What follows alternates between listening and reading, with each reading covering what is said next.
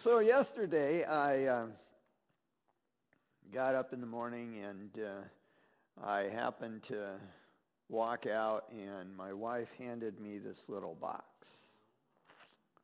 Mm-mm-mm. Bright's chocolates. Dark. My favorite. Yes. And uh, of course I had to try one out for breakfast, right? Um, because that's what you do, right? If for no other reason than you're trying to, to make the, the giver feel good. That's what I tell myself. Uh, and so anyway, I really, really enjoyed that, uh, that little gift from, from Nancy. And uh, then, of course, uh, you know, if you are one of those people who was able to enjoy Valentine's in some way. I thought about posting the picture since I, I took her out to uh, Fumi's yesterday, posting the picture of what we, what we ate, but then you'd want me to shorten the sermon as your salivary glands started doing their thing. Uh, yes, mango basil stir fry. Mm, mm, mm, it was good. Uh, and then, of course, uh, I had a little gift for her, but it wasn't edible. It was, uh, my, my, my wife loves to plant things, and so I had a gift certificate from Wenzel's for her. But if you're thinking about Valentine's and you're thinking about doing things to help people remember, you know, your love for them, and, and so one of the beauties of Valentine's is giving you an opportunity, traditionally just giving you an opportunity to celebrate your love for someone else, then I am glad you had that opportunity, right? And, the incredible part of it is, is a lot of those things, mere, mere small gifts and stuff, they, they are symbolic to, to many of us about, about to your care uh, for someone else. Today, I even extended that in just the tiniest little way.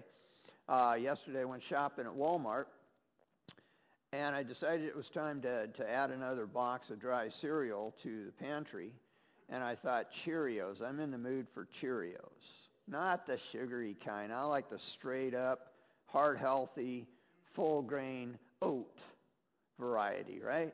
And I get there, and in a big family size, I discover that for this season, half of the Cheerios are heart-shaped. Yeah. So I bought that box and I pulled one out this morning and I took it to my wife and here you go. here you go. A little reminder of all the good times we had yesterday, right? Yeah.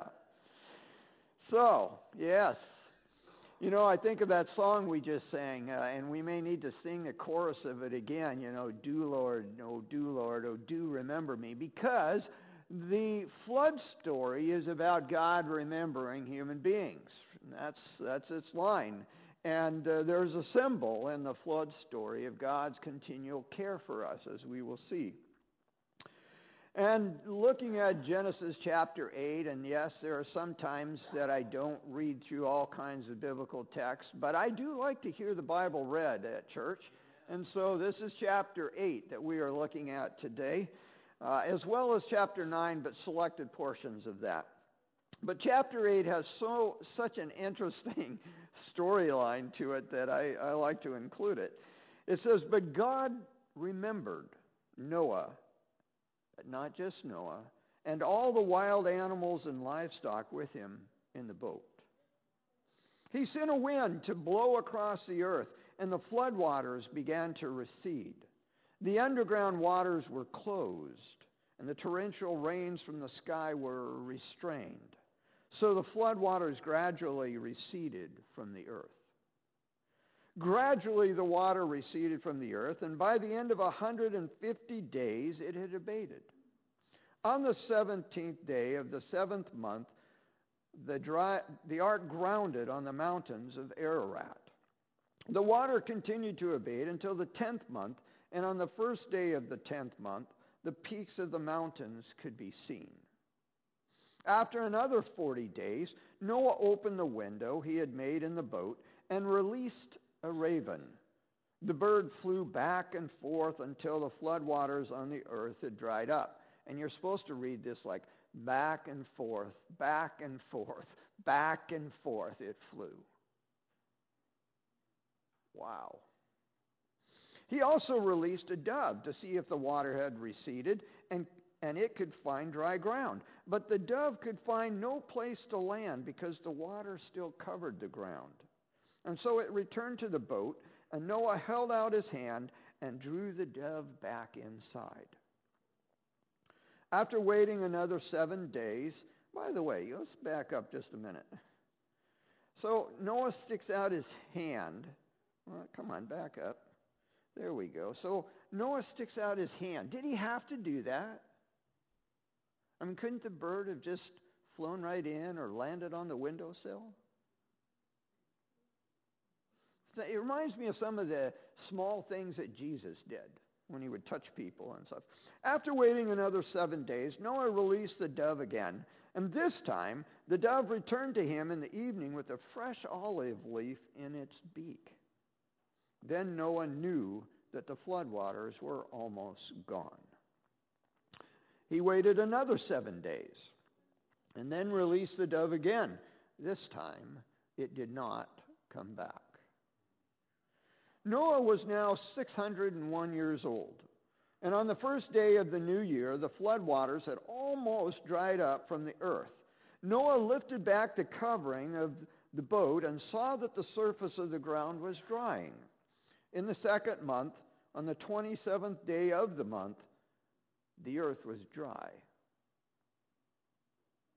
Then God said to Noah, go out of the ark, you and your wife and your sons and your sons' wives with you. Bring out with you every living thing that is with you of all flesh, birds and animals and every creeping thing that creeps on the earth, so that they may abound on the earth and be fruitful and multiply on the earth. So Noah went out with his sons and his wife and his sons' wives and every animal, every creeping thing and every bird, everything that moves on the earth went out of the ark by families. Then Noah built an altar to the Lord and took of every clean animal and every clean bird and offered burnt offerings on the altar. And the Lord was pleased with the aroma of the sacrifice and said to himself, I will never again curse the ground because of the human race. Even though everything they think or imagine is bent toward evil from childhood, I will never again destroy all living things. As long as the earth remains, there will be planting and harvest, cold and heat, summer and winter, day and night. This verse alone offers us a, a kind of incredible promise. It does also depict our reality, not the reality of the pre-flood days, right? The pre-flood days probably did not have a lot of cold temperatures. But nevertheless, it reflects both our reality and this wonderful promise that there is a continuity going on, that you and I can enjoy certain things. Uh, this time of year, one of the things that I enjoy in Walla Walla usually is the rise of crocuses. Any of you seen any? Right? My mom and I were out walking the other day, and she's, oh, look, looks like some daffodils are coming up. I like to see these things come up through the seasons. And of course, my wife's favorite time of the year is spring. Uh, and so she gets excited whenever it begins to look like, you know, it could be nearing spring. Well, the calendar notations scattered throughout the flood story, I find them remarkable, actually, because they look like this. We call this, by the way, uh, a chiasm, a mirrored imaging, uh, reverse parallelism, whatever you want to call it.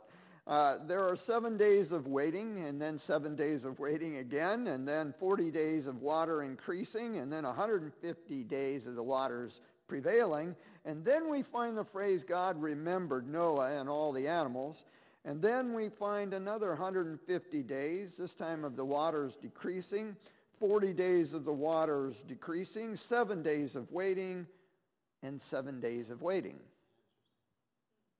Now that's an interesting pattern, don't you think? Now just out of curiosity, and, and I want some feedback from you, why do you think it took so long? I mean, couldn't God have speeded things up a bit? A lot of water, okay. Yeah, God's hands aren't short, he says. I mean, how many of you have ever hired somebody who's a professional cleaner to come take water out of your house? That'd be me. I've done it more than once, actually. They get the job done pretty quick. You know, yeah, it takes a while for the fans to dry all the carpet and all that stuff, but the water, for the most part, is gone. Why do you think it took God so long? Why did God let this thing go on like this? And why do you think this, this pattern shows up? Anybody? Take a stab. Somebody.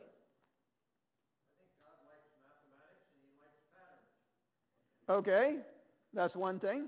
I'd agree. Probably does. Lots of things are built on mathematical principles in the world, right? Yeah, uh, waiting does make us appreciate uh, lots of things. When you see this kind of patterning, isn't it true that the, the bottom part of the pattern is reversing the entire top part? And wasn't that God's intent to reverse it? Right? To set everything in motion so that the world would get back to normal? Yeah.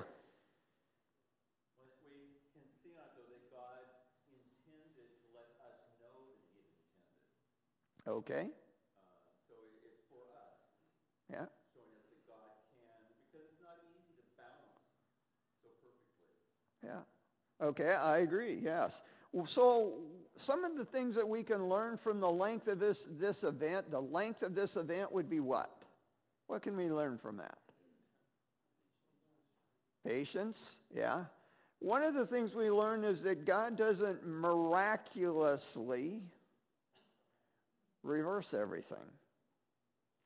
Is that true? So some of you have had some health issues. You've broken a bone or two. You know I have. Did you heal just like that? No. The natural processes that God created, they kick in. How long does it take? Uh, the, the floodwaters to decrease? Well, in this case, pretty much the same time it took for them to appear. Now, we are speeding things up as best we can in Waitsburg, in Pendleton. But, you know, when it comes to the ground itself, do you think anybody's going to go out there? I'm talking about the grassy ground and that, you know, you think anybody's going to go out there with a big vacuum cleaner? Suck that up? What are they going to do? Just let it do its thing, right? So uh, we get this, you know, extended chronological report to remind us that, uh, you know, God is patient. He wants us to be patient, it's true. But also that things are now going to take place naturally. We read this particular verse and it says, uh, on the 17th day of the seventh month, the ark grounded on the mountains of Ararat. And it seems to me like the uh, 17th day of the seventh month, that's about as specific as you can get, you know, unless you want to add minutes and hours, you know, kind of thing. On the 17th day of the seventh month, the ark rested now, did you notice that it lacks some specificity when it comes to where it grounded? It's very specific as to the day, but not so specific as to the place. What does it say? On the mountains of Ararat. Why didn't God just tell us which mountain it landed on? Well, I mean, you know, he went to all the trouble of telling us the exact day why not tell us exactly where? Okay, people have looked for it and looked for it and looked for it, and lots of them have even claimed to have found it, And so far, I don't know that it's shown up in a museum anywhere, uh, in all honesty. Um, though I've seen lots of videos. I've even spoken with somebody who went on a search for Ararat and was the photographer for the event. I knew him personally. Um, yet here's the incredible part. Human beings have a tendency to worship the incredible things that they find. Is that true? And turn into worship sites the places where said events occur. You ever wondered why the Bible doesn't tell us exactly where God himself buried Moses? Why he doesn't tell us the exact site the ark landed? Because we human beings tend to worship things other than God. It's really strange how we do it, but we do. Uh, and I think here God's being very deliberate. Here's the day all this occurred, but not the place. I, I don't want you to know the place. And the amazing part of it is I think most of us Christians would agree, boy, we sure wish the thing would be found because it would be such wonderful confirmation, right? And that's why we put out all these expeditions and people have paid their money. But if God wanted it found, it would have been found long ago. Apparently, God doesn't feel we have such a need to find it. Hmm, something to think about. And then, of course, we read this strange sequence of events. Noah repeatedly uses birds to ascertain if the earth has become dry. Why does he do this? Why? Is he cabin fever? Has he got cabin fever? I would. I mean, whether he did or not, I would have. Um, why does he do it? Why doesn't he just, how about this? Why doesn't God just give him progress reports? Waters drop down a foot, another foot, another foot, another foot. Why doesn't God give him progress reports?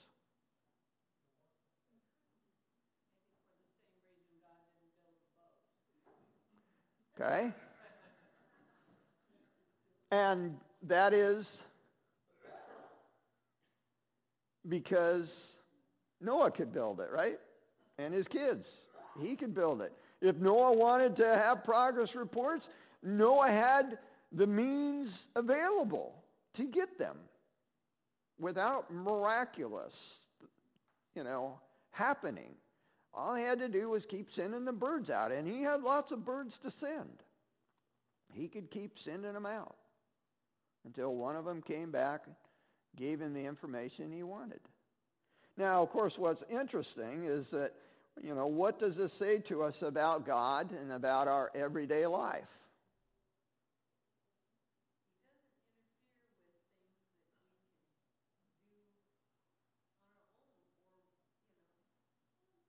He does not do for us what we can do for ourselves. That's what you're saying, right? Yes. he gives us wisdom. It did take a little thinking on Noah's part. How am I going to handle this? You can't send out a, you know, certain creatures to go out there because they won't come back. They'll drown, right? Yeah, Lynn.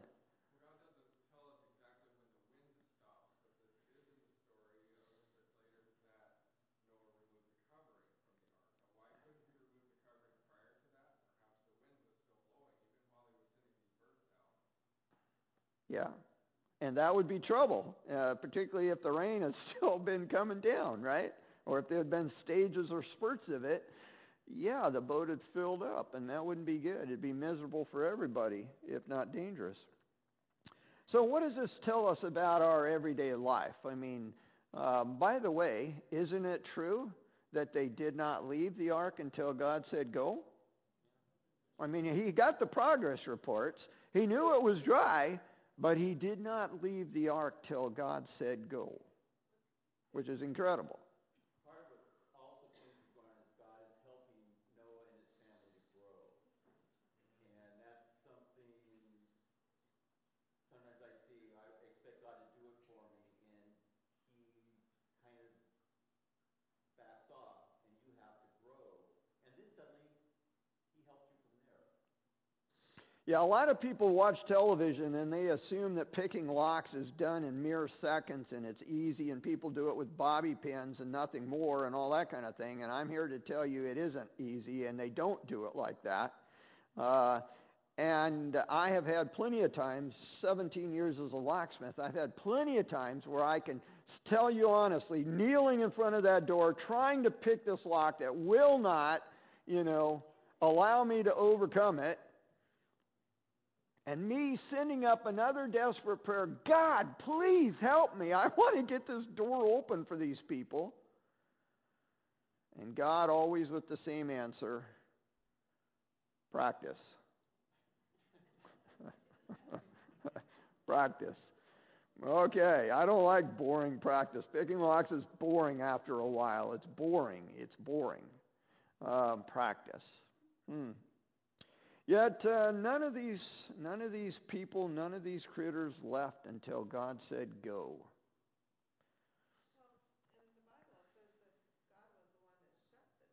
Yeah. Well, that's very possible, yes. Uh, although, you know, we could always ask ourselves, you know, is it possible that with the size of some of those critters, they could have done anything? But no, it does appear that God closed them in and maybe sealed it up. I don't know. So these kinds of things teach us some things about God in our everyday life. God cared for them, but there were certain things they didn't do. By the way, did, did you see any message in there where God said to Noah, send out the birds? No, right? Yeah, let's go.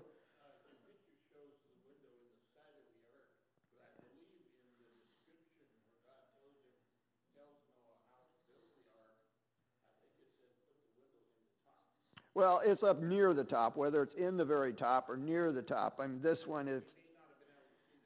Yeah, I'm, I'm sure it could have been difficult. Yeah.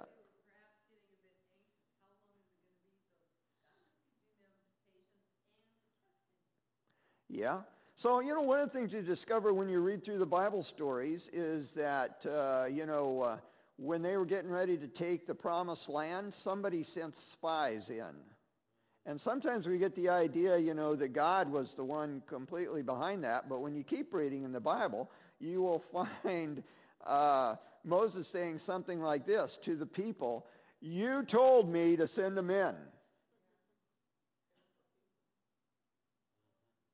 Okay. God may have governed uh, that what was going on, but doesn't mean it was his idea. Um, perhaps this was simply Noah's idea. He was getting a little cabin fever, you know, needed to find out how things were going. Um, I don't know, but it's interesting to think about.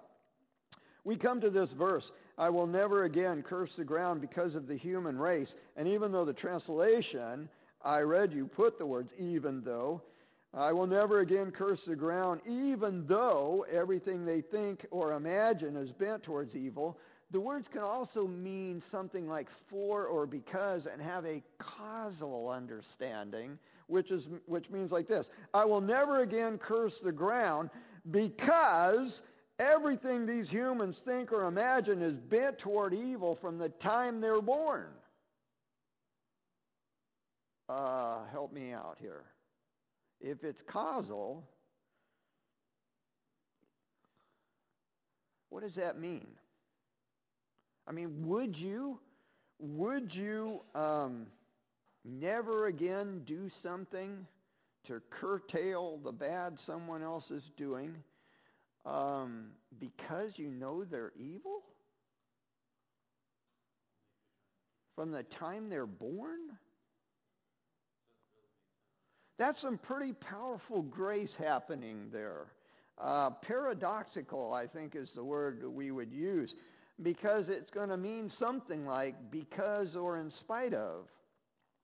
Uh, I will never again curse the ground in spite of everything they think or imagine being bent toward evil from the time they're birth or maybe before uh, birth. Hmm. Something to think about. And then there's this promise. It's a list of what we call a merism, uh, saying something from A to Z, you know. As long as the earth remains, there will be planting and harvest, cold and heat, summer and winter, day and night. How does this verse offer us hope? How does it offer you hope?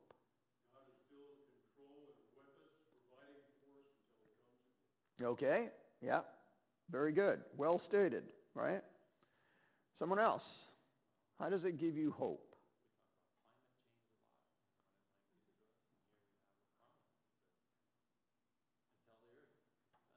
Yeah.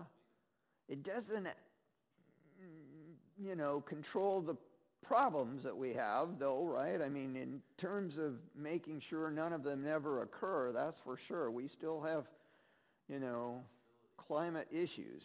That's definitely true. Um, so as long as the earth remains, does that little phrase offer you any hope? Because it's suggesting, actually in the Hebrew it says, all the days of the earth, implying that the earth is going to run out of days. And what's going to happen at the end of Earth's history? Well, Jesus is going to return, right?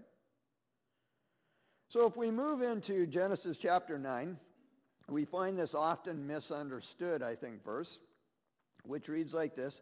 Every moving thing that lives shall be food for you, and just as I gave you the green plants, I give you everything.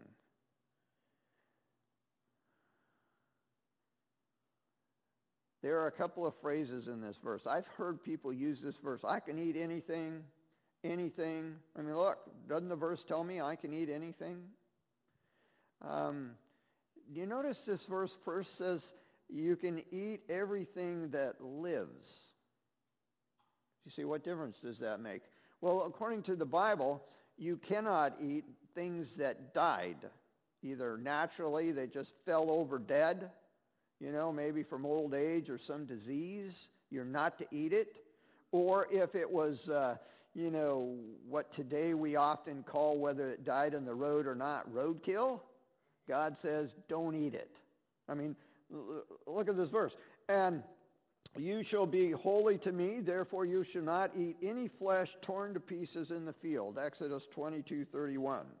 He shall not eat an animal which dies or is torn, becoming unclean by it. I am the Lord. Leviticus 22, verse 8.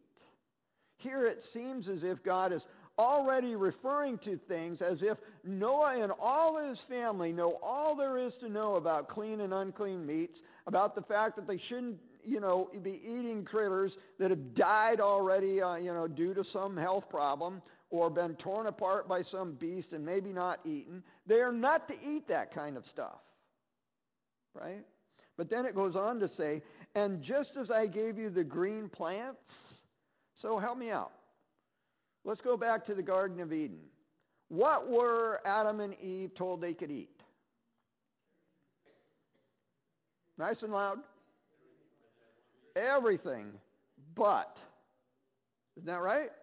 Everything that was a green plant, seed-bearing plant, they could eat, but. There was a but there, right?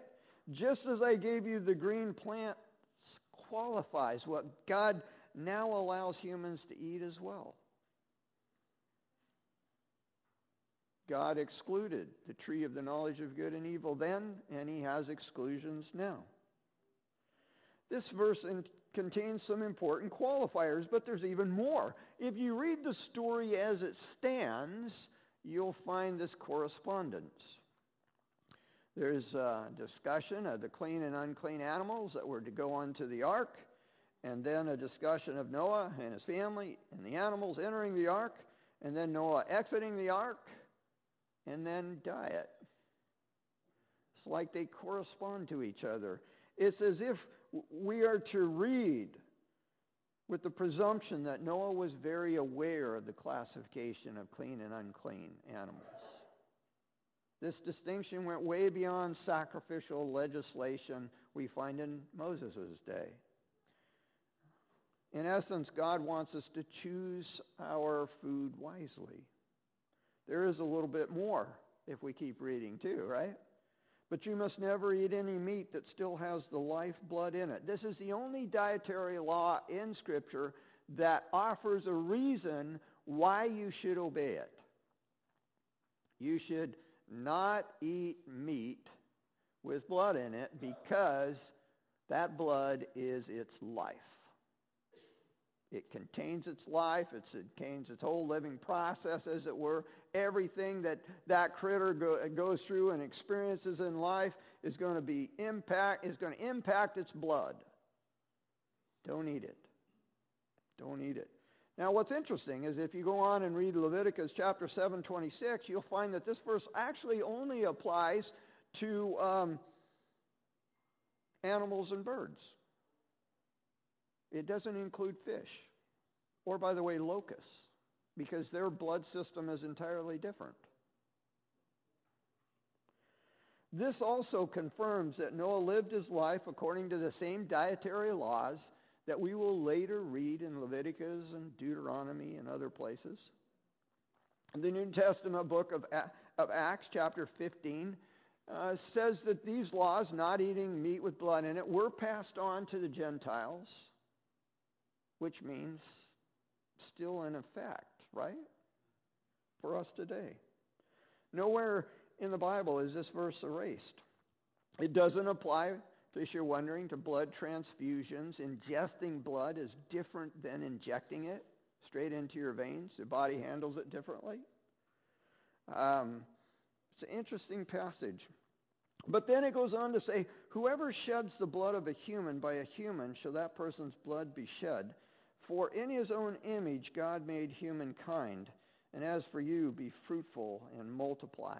One of the things that I've always found amazing is how often people have gotten into huge arguments regarding whether or not this verse, you know, is prescriptive or descriptive. Meaning, does it tell us we ought to put to death people who murder other people? Uh, and then, of course, there's the presumption that it involves murder and murder only. Uh, that's another presumption I'm not sure is, is supportable by Scripture. But most importantly, what I found in here is the reason given for not taking another person's life. And what is that reason? Because they were made in the image of God. Didn't we just read that these people were incredibly violent? They were so violent that violence spread throughout the entire earth. They were mean and nasty to each other. Yet God says, don't kill them because they are made in my image. Boy, he's awfully nice. And then, of course, one of the things that we often forget, and in fact, sometimes you don't even see it in a particular translation of the Bible, even though I think you should, is this little phrase, and as for you, all this talk, don't kill, don't shed any blood. Here's what I want you to do. I want you to promote life.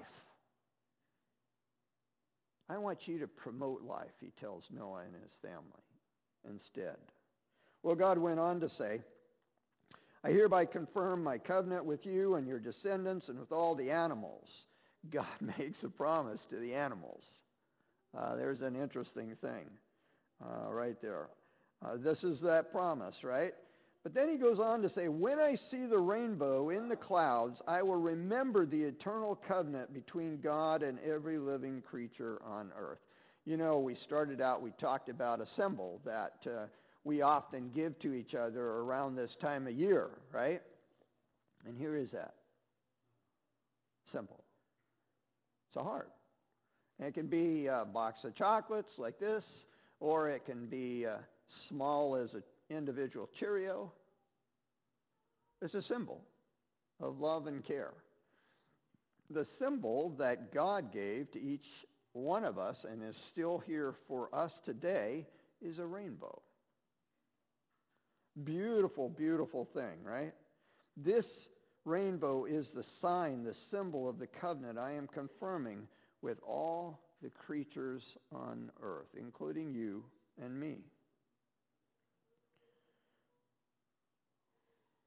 Do you know that every time, and this is the interesting part, every time God sees the rainbow, he remembers you. Now, we're not saying he ever forgot you.